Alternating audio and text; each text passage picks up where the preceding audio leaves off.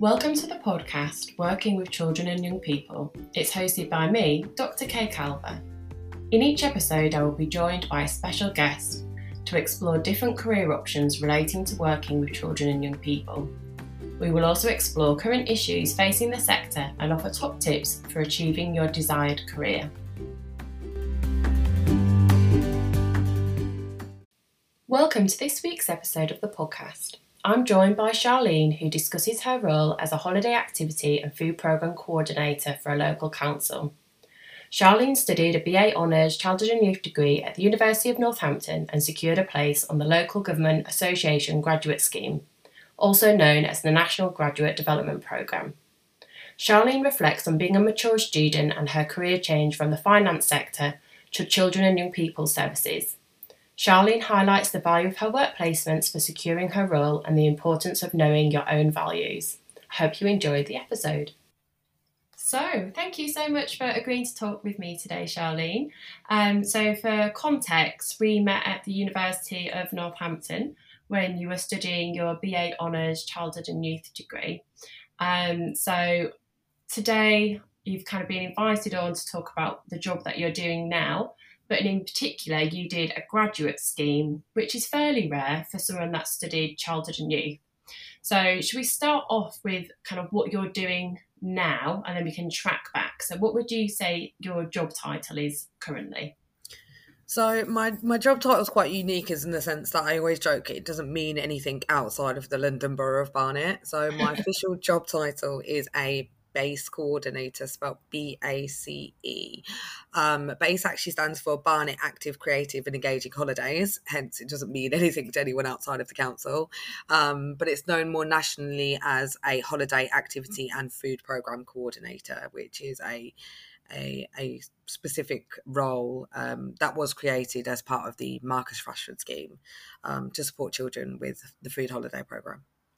Okay, so let's break that down then, in case people haven't heard of it before. Sure. And you mentioned Marcus Rashford.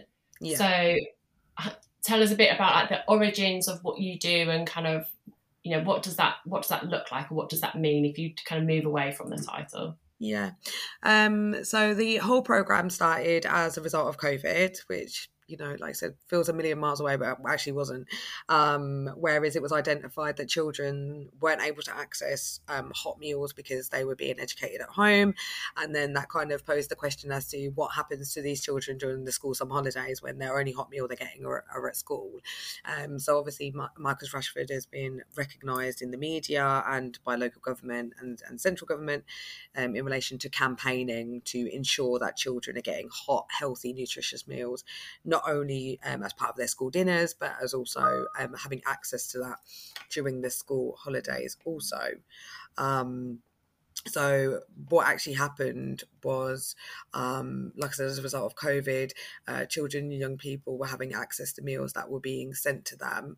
And then some children were accessing holiday activities for safeguarding reasons, whether that was children in need or children on child protection plans and things like that, just to ensure that they could be kept in the system, that, you know, there was no safeguarding concerns at home and things like that. So since then it's progressed. That was a pilot program that took place a couple of years ago. And since then we were funded for 3 years. That started in 2021. It rolled over to 2022, and 2023 is the Pilot was in 2021, 22, 23 and 24 are the 3 years funding that we've been given. And we're just waiting to hear back from central government if it's something that will move past that point. But overall, the idea of what I do, back to the point, is to coordinate activities that involve physical, enriching and creative and engaging camps for children to access 4 hours a day for a minimum of 4 days a week, in the winter holidays, again in the spring holidays, and then they incorporate that for 16 days in the summer holidays, with the idea of, like I said, them having access to a hot meal as well as some kind of physical exercise or physical activity, and most importantly, we always say fun as well. Yeah, yeah, that's the main point of it, isn't it? That, yeah, that it is something that's kind of engaging for them, fun, stimulating, something that they're going to be enjoy doing. So just to understand it a little bit more, so you're not necessarily delivering these sessions with the children and young people. You're kind of the step back from that, in the sense of you're organising this, you've kind of got the oversight of what's happening, when it's happening, and kind of what's being designed and delivered on particular days.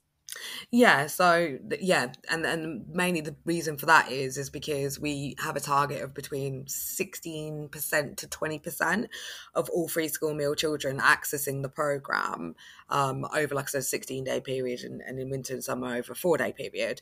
So that equates to somewhere in the region of 3,000 to 4,500 children accessing the programme. So it's just not physically possible for me to actually deliver the programme.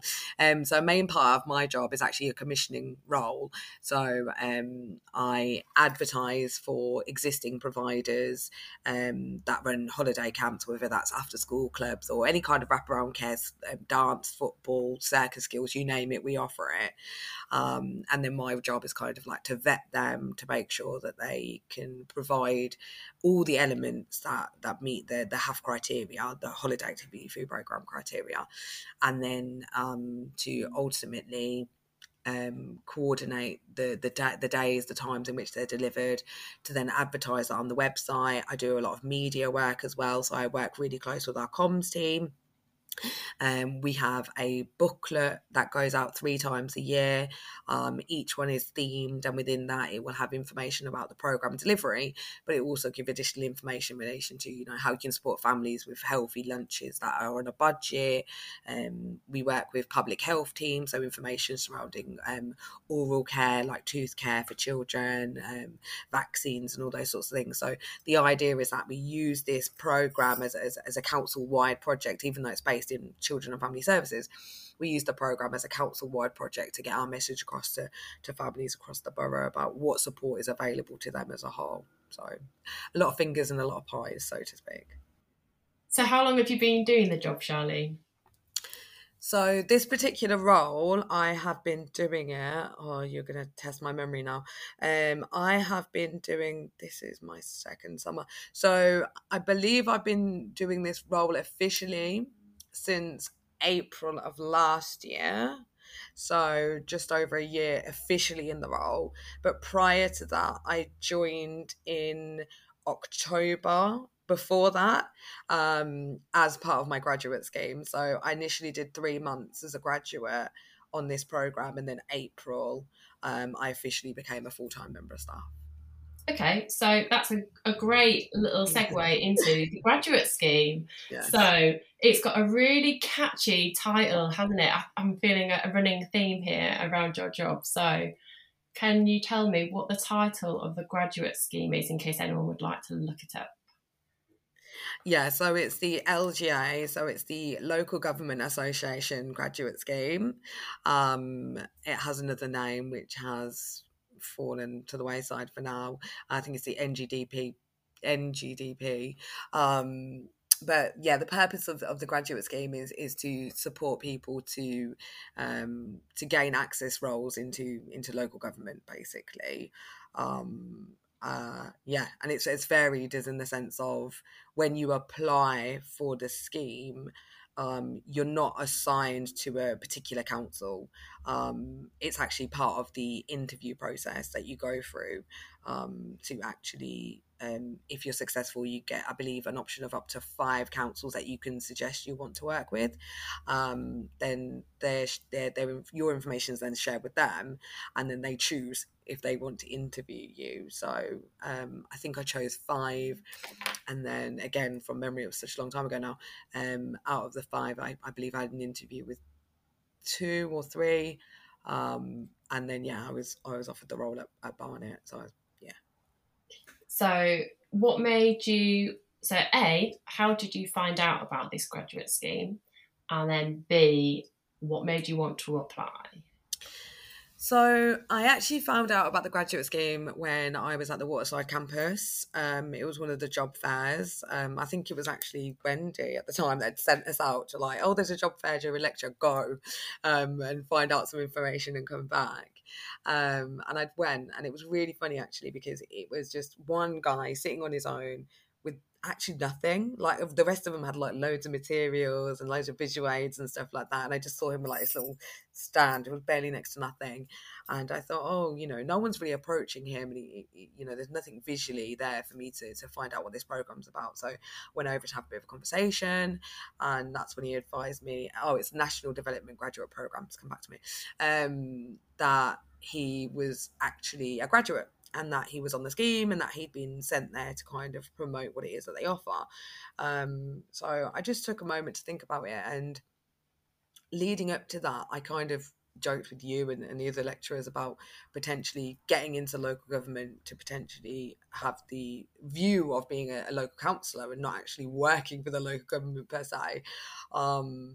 But yeah, I kind of mulled the idea of like, you know, if I am eventually going to go on to want to represent a constituency, you know, and have a surgery of my own, then maybe the best way to understand how it works as a whole is to do that from the inside out. And also as part of my future goal, which is to eventually set up my own social enterprise, I knew that it would involve some commissioning with the council. So again, I had that whole view of like, let me understand how the council works first before I go off and do my own thing. And then if I do eventually have my social, you know, my own social enterprise, I know kind of the ins and outs of commissioning and how that kind of works, and the relationship you need to have with the council. And then, you know, maybe later on in life, if I become a local councillor, I know how that relationship works with the council. So that was my perspective. I was thinking long term rather than short term. Yeah, quite a strategic decision there then, in terms of like really looking at kind of like what kind of experience you'd be able to gain in this role, and how it would be able to kind of like transfer and support you in kind of that longer term vision.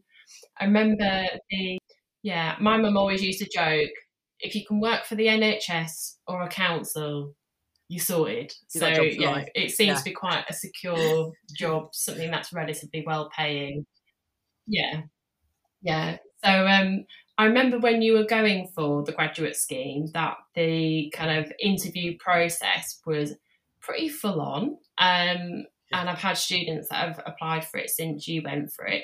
So can you just give us a little kind of summary of, so from finding out about it at, you know, a careers fair to getting on it, what happened in between there? What was the application process like, and what was your experience of it?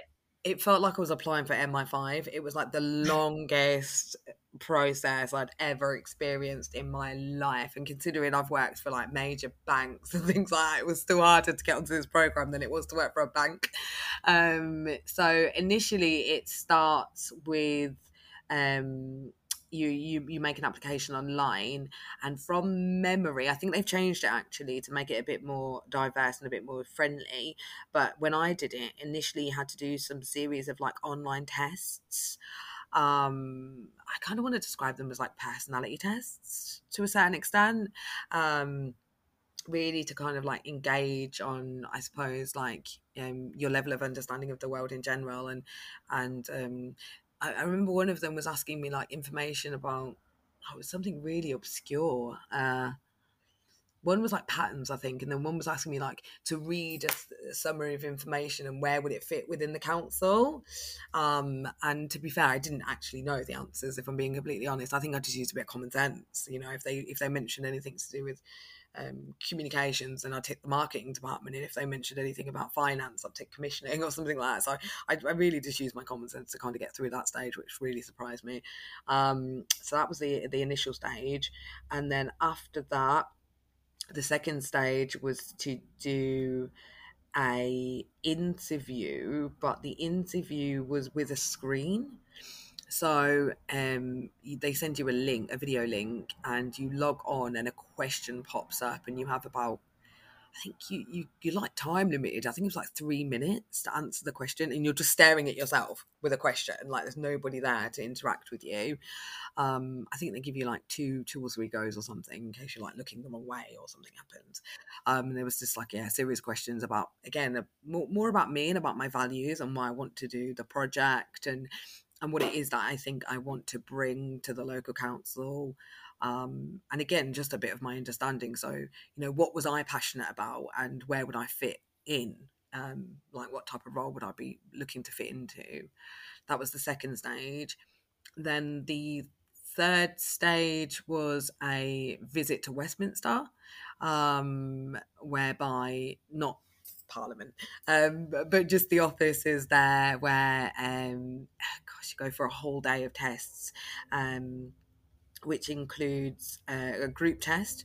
So they give you a scenario and then you're expected to, you know, not argue your case so much, but I remember they were giving me some sort of scenario about what would be best for the local residents in relation to, are we putting up a multi-storey shopping centre, are we going to offer a festival, like a way to kind of like generate income for the residents, but also the effects that it would have.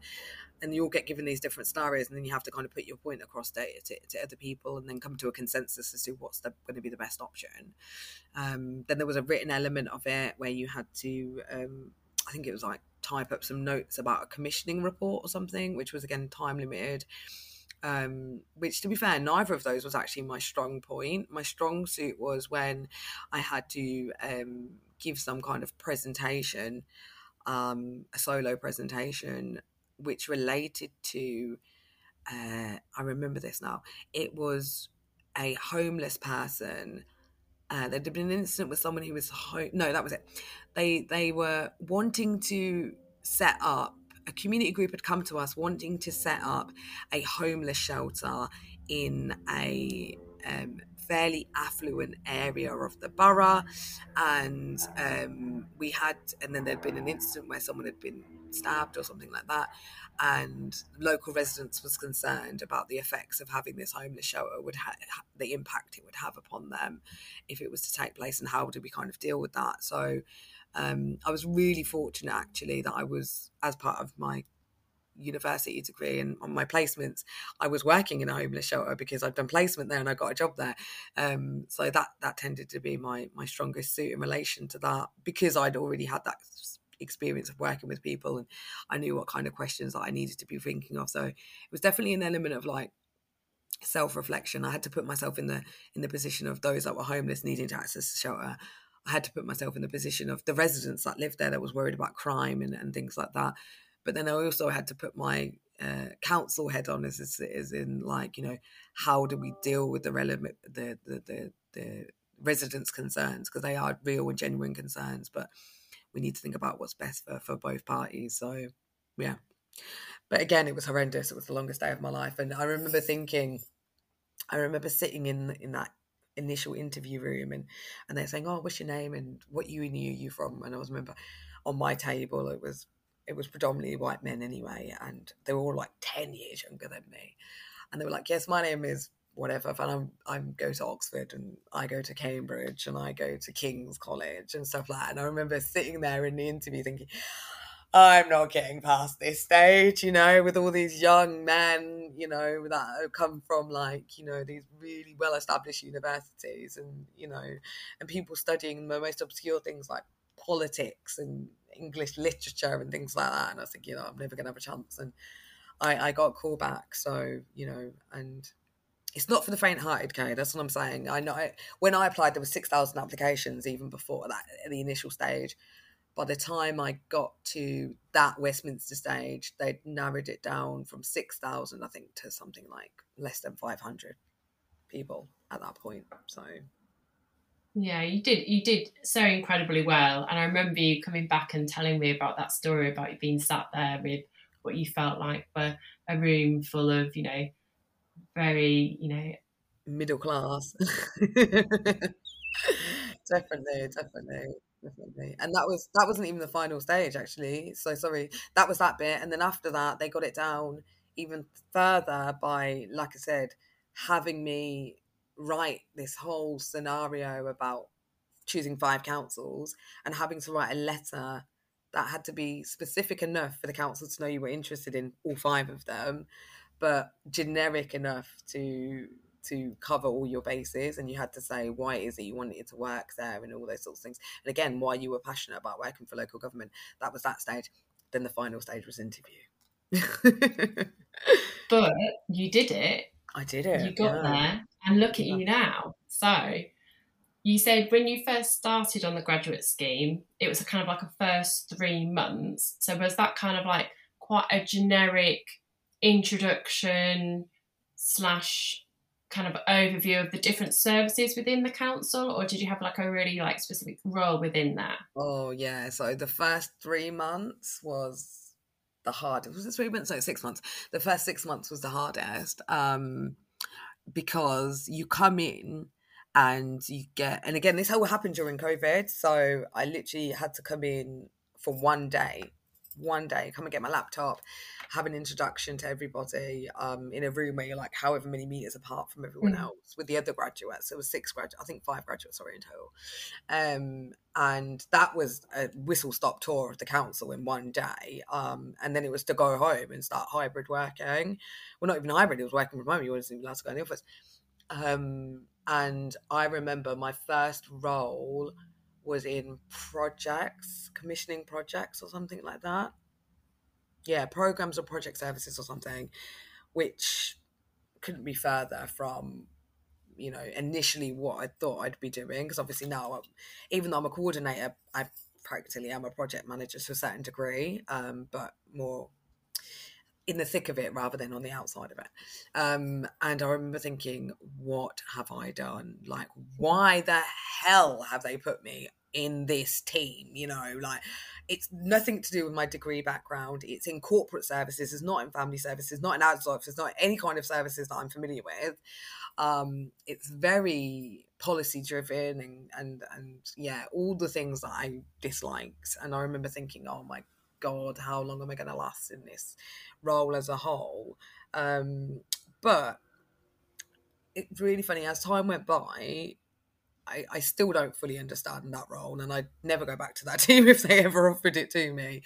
But it was a real opportunity for me to learn what I don't like and what I do like and what my strong points are and what my weaknesses are. And I've kind of taken that throughout life. Like, sometimes you have to do jobs that you don't enjoy to actually say, I've tried it and I didn't enjoy it and it's not for me and I won't go back there. But, you know, I would never have a what if. What if I worked in corporate services? Would I enjoy it, or would it be something that's right for me? I did it and it wasn't right for me, but I still learnt some skills that I use in my current role today. So.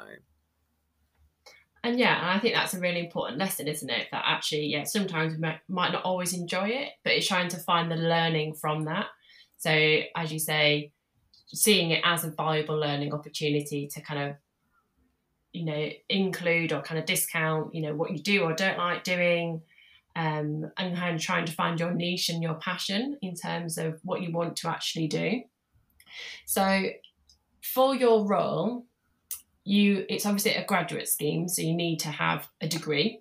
So yes. You need to have an undergraduate degree. Was there any other kind of criteria in there that's kind of worth highlighting or sharing in terms of things that you might have needed in terms of qualifications or experience, given that you said that when you went for that day at Westminster, there's people from really varied backgrounds in terms of what they'd studied.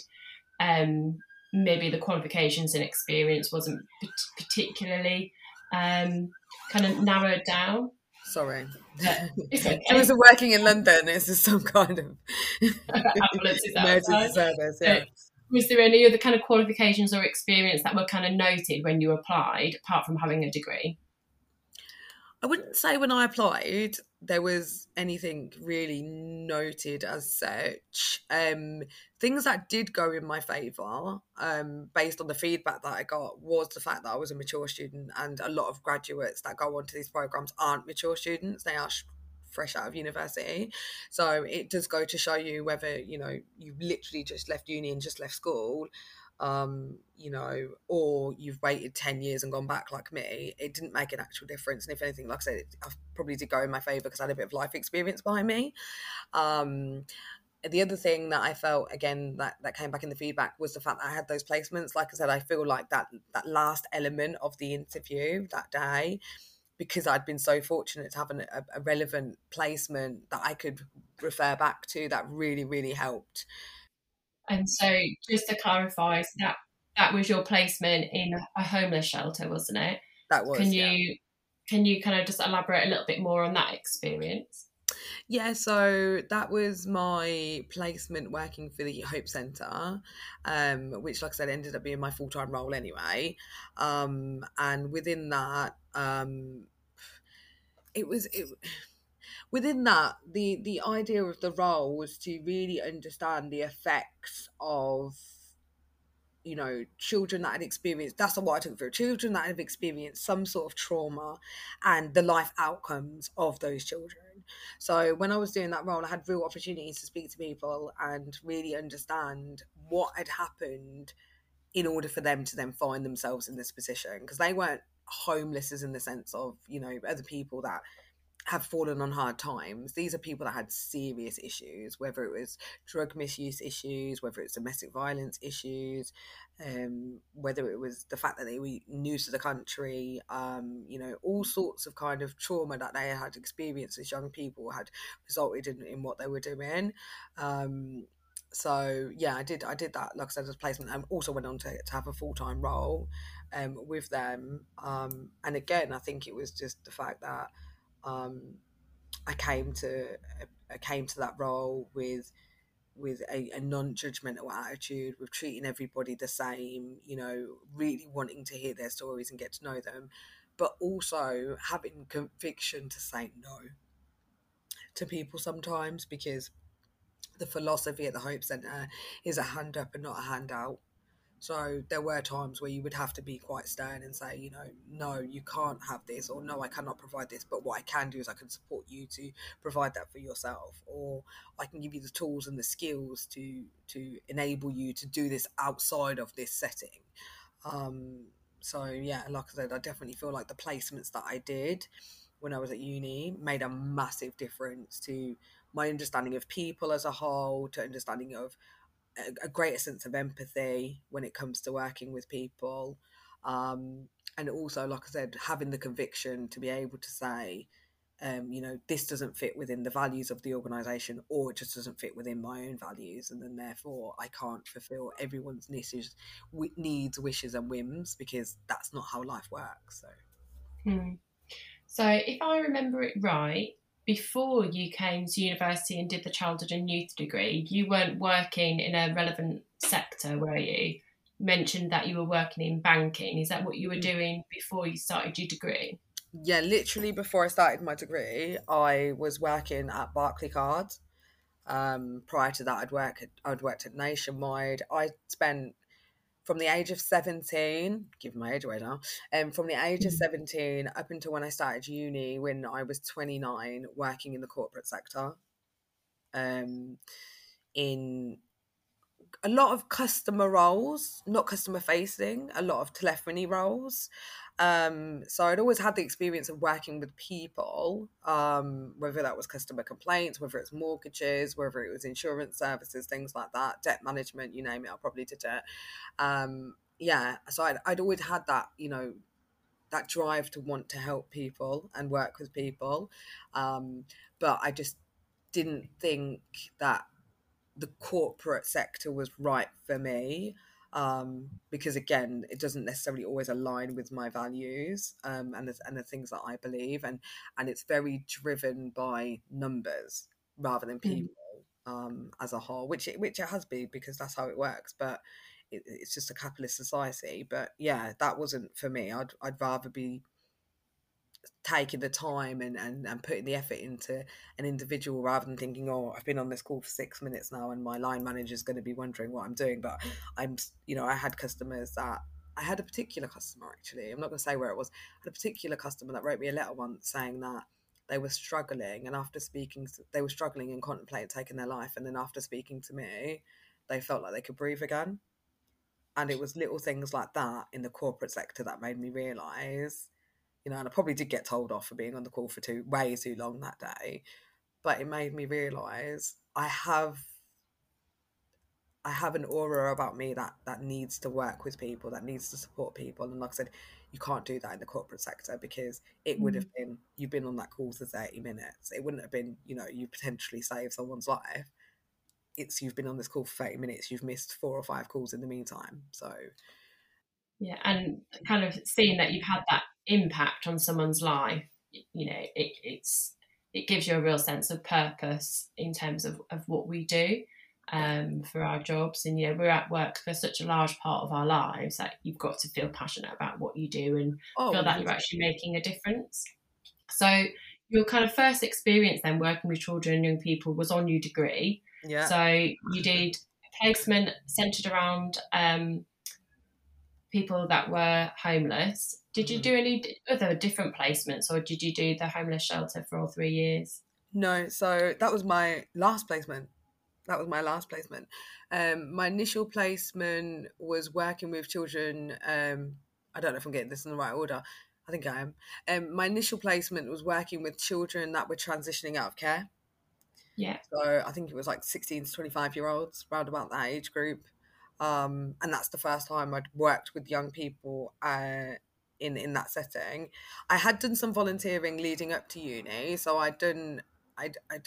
and I say volunteering because it was like an hour or 2 hours a week, I think, for about 3 months before I went on to my degree, because I thought I really need to know if I like kids in that sense. I didn't have any of my own at the time.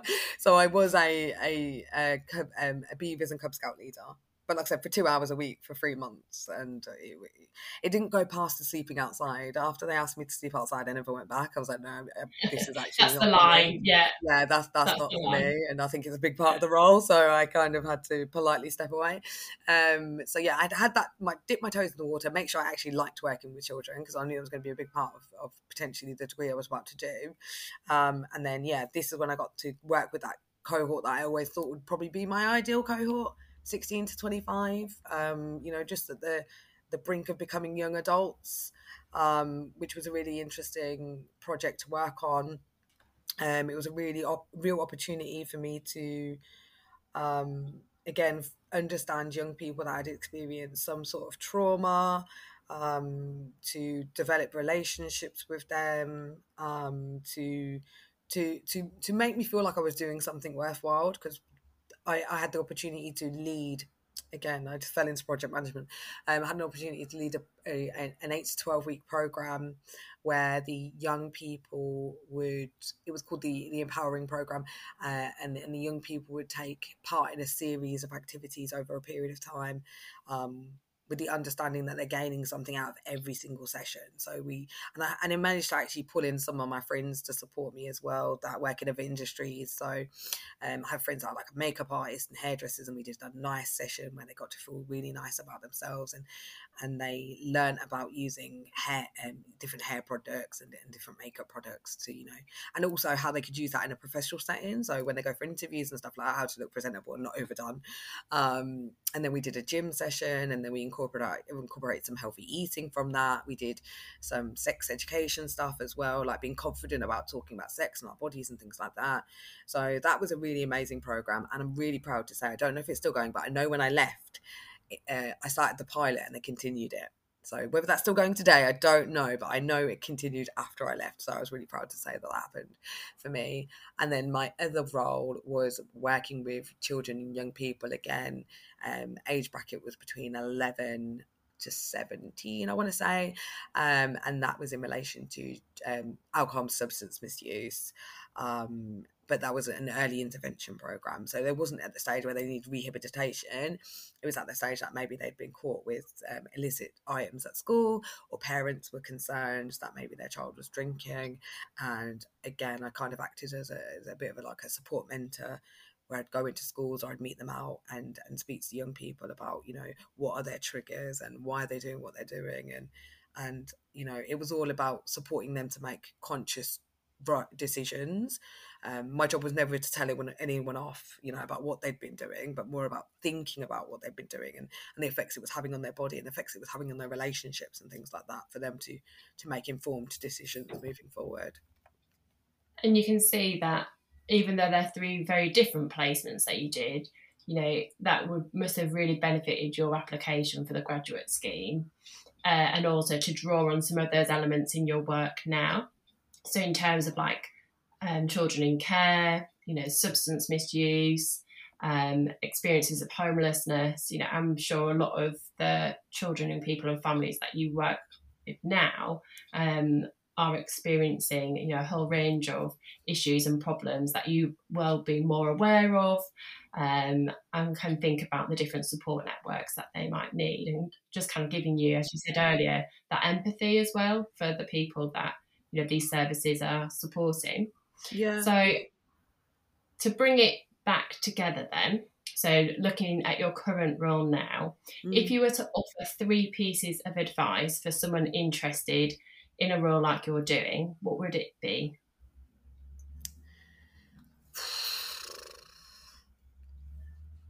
Take each day as it comes, because you can't plan for tomorrow. You really can't. You all the best laid plans will fall apart at the last minute, and you always have to be prepared to think on your feet when it comes to this job, because you know, we've had situation with food not turning up on time, buildings not being open, staff running late. You know, we have issues all the time, right? And it's not the issue that's the problem, it's how you deal with the issue that becomes the problem. So you have to be able to think on your feet and have solutions at the drop of a hat. I think the second thing is use the time, the downtime, to actually get out and see the young people, because a lot of this job is admin based, and you know, there's nothing gives you that feel good feeling like actually going out to your camps for quality assurance or whatever it is, speaking to the parents, speaking to the children, and seeing the benefit of what it is that you do, all the hard work, because it really is a hard job and it's really intense, but seeing the young people saying, oh, I'm having a wonderful time, or the food was brilliant, or I'm coming back next season, really drives you to continue to do this role, and it makes your job worth living. Because again, I think sometimes when people say they want to work with children, young people, they always think they're going to be on the front line, but a lot of the work is done behind the scenes. So when you get the opportunity to go out there, go and grasp it and get to speak to the young people. And I think thirdly, always think about the next stepping stone. So I've come into this role and I've loved every minute of it, and I have really seen the massive changes that have happened over this course that I've been here, from this time that I started when we were booking our own venues and booking our own staff and everything else, to now actually be in a position where we are enabling providers to book their own venues and hire their own staff and do everything and become really independent and make the project more sustainable. And now I'm thinking, now that I've come in here and I've made these changes with the rest of the team, I don't do it on my own, what's next? Because there's only so long you can continue to grow within a position. So now I'm already at the stage where I'm not ready to jump ship and leave tomorrow, but I am thinking ahead 6 months, 12 months, where do I want to be? Do I want to be managing the project? You know, I'm a coordinator, I'm not a line manager. Do I want to be managing the project as a whole and the people underneath it? Or do I now want to explore something else in children and family services? Because as a council, they hire, you know, I think 4,000 plus people, and children and family services is a statutory service. So there's plenty of jobs out there. And as you know, Kay, in my 5 and 10 year plan, I'm looking at doing an MA. So I'm currently, just going to plug it for you, it's the University of East London, but I'm sure you'll have something similar. I'm looking at doing my MA in children and young people services. So yeah, because that will give me the next level that I potentially need to be on, the next pay grade, and to be at line manager level. Oh, how exciting. Oh, best of luck with your masters. Have you applied? I'm on two minds whether to apply for this September or January. So I'm just deliberating, because as you know, my son is now 6, gonna be 7 next year. So I'm thinking, do I want to start uni as he starts school back at school in September, or do I want to get him back into school in September and then start uni in the January? Yeah, it's not necessarily a right answer, and it'd be really interesting to hear how you get on with that if you decide to do it. And then one of the other questions that people are always interested in is money.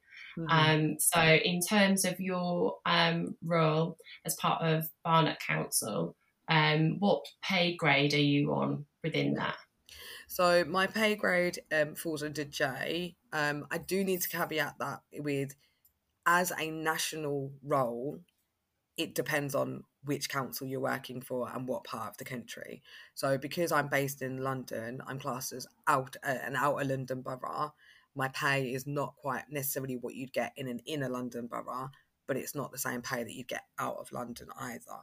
So I'm under pay grade J, which I believe it's like somewhere between opportunity to earn somewhere between 40 and 50k, which is for me, keeps me and my son comfortable, and also a massive step up from where I was 6 years ago when I was working for a corporate bank in customer services. I calculated it the other day, since going to uni, becoming a graduate and being in the role that I'm in now, my salary has doubled in the last 6 years.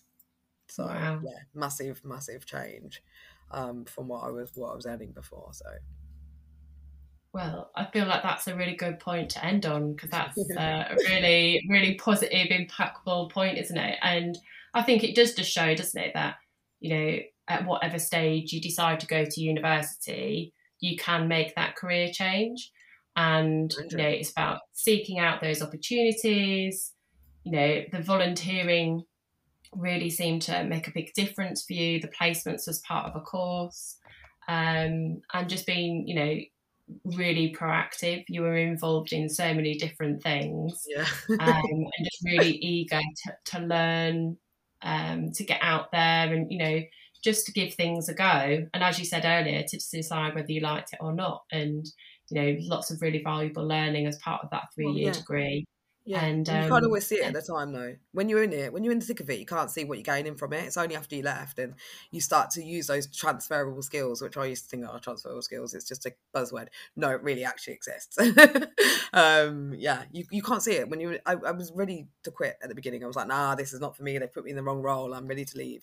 But with the support of the other graduates, especially, they kept me here. And yeah, now, like I said, I use a lot of the transferable skills that I learned in the first placement that I didn't really like that I'm using now. So, well, wish you the best of luck if you do decide to do the MA, and for how your kind of career progresses over the next few years. Is there anything else that you'd like to add before we finish? I think the only thing I'd probably like to add is, when you're at uni, whether it's year 1, 2 or 3, it will fly by. It feels like it's lasting forever, especially when you're doing your dissertation during COVID. It feels like it's never going to end, but it will pass you by so, so fast. And, you know, as well as the placements, as well as the amazing lecturers, the amazing friends that you have, it really is something that will change you. Like I said, I started at 29, I graduated at 33 and 33 because of the COVID year. And, I'm just not the same person I was. And a lot of that has to do with every single element of the course that I took. And I'm really actually so pleased that I chose this degree instead of a vocational degree, because it's opened me up to so many more opportunities compared to my friends who did their degrees 10, 15 years ago. That felt like they kind of not using their degree because they're not doing exactly what it was that their degree was meant to give them. Friends that have done marketing degrees that now work in finance and things like that. And I know with my degree, I could pretty much walk into anything and say, it's going to be relevant. It's always going to benefit me no matter what I choose to do in the future. Oh, that's lovely. Thanks so much, Charlene.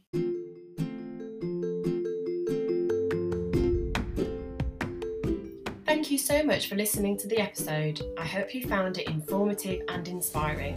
Please share the podcast with others that you think might find this useful, and feel free to connect with us on Instagram.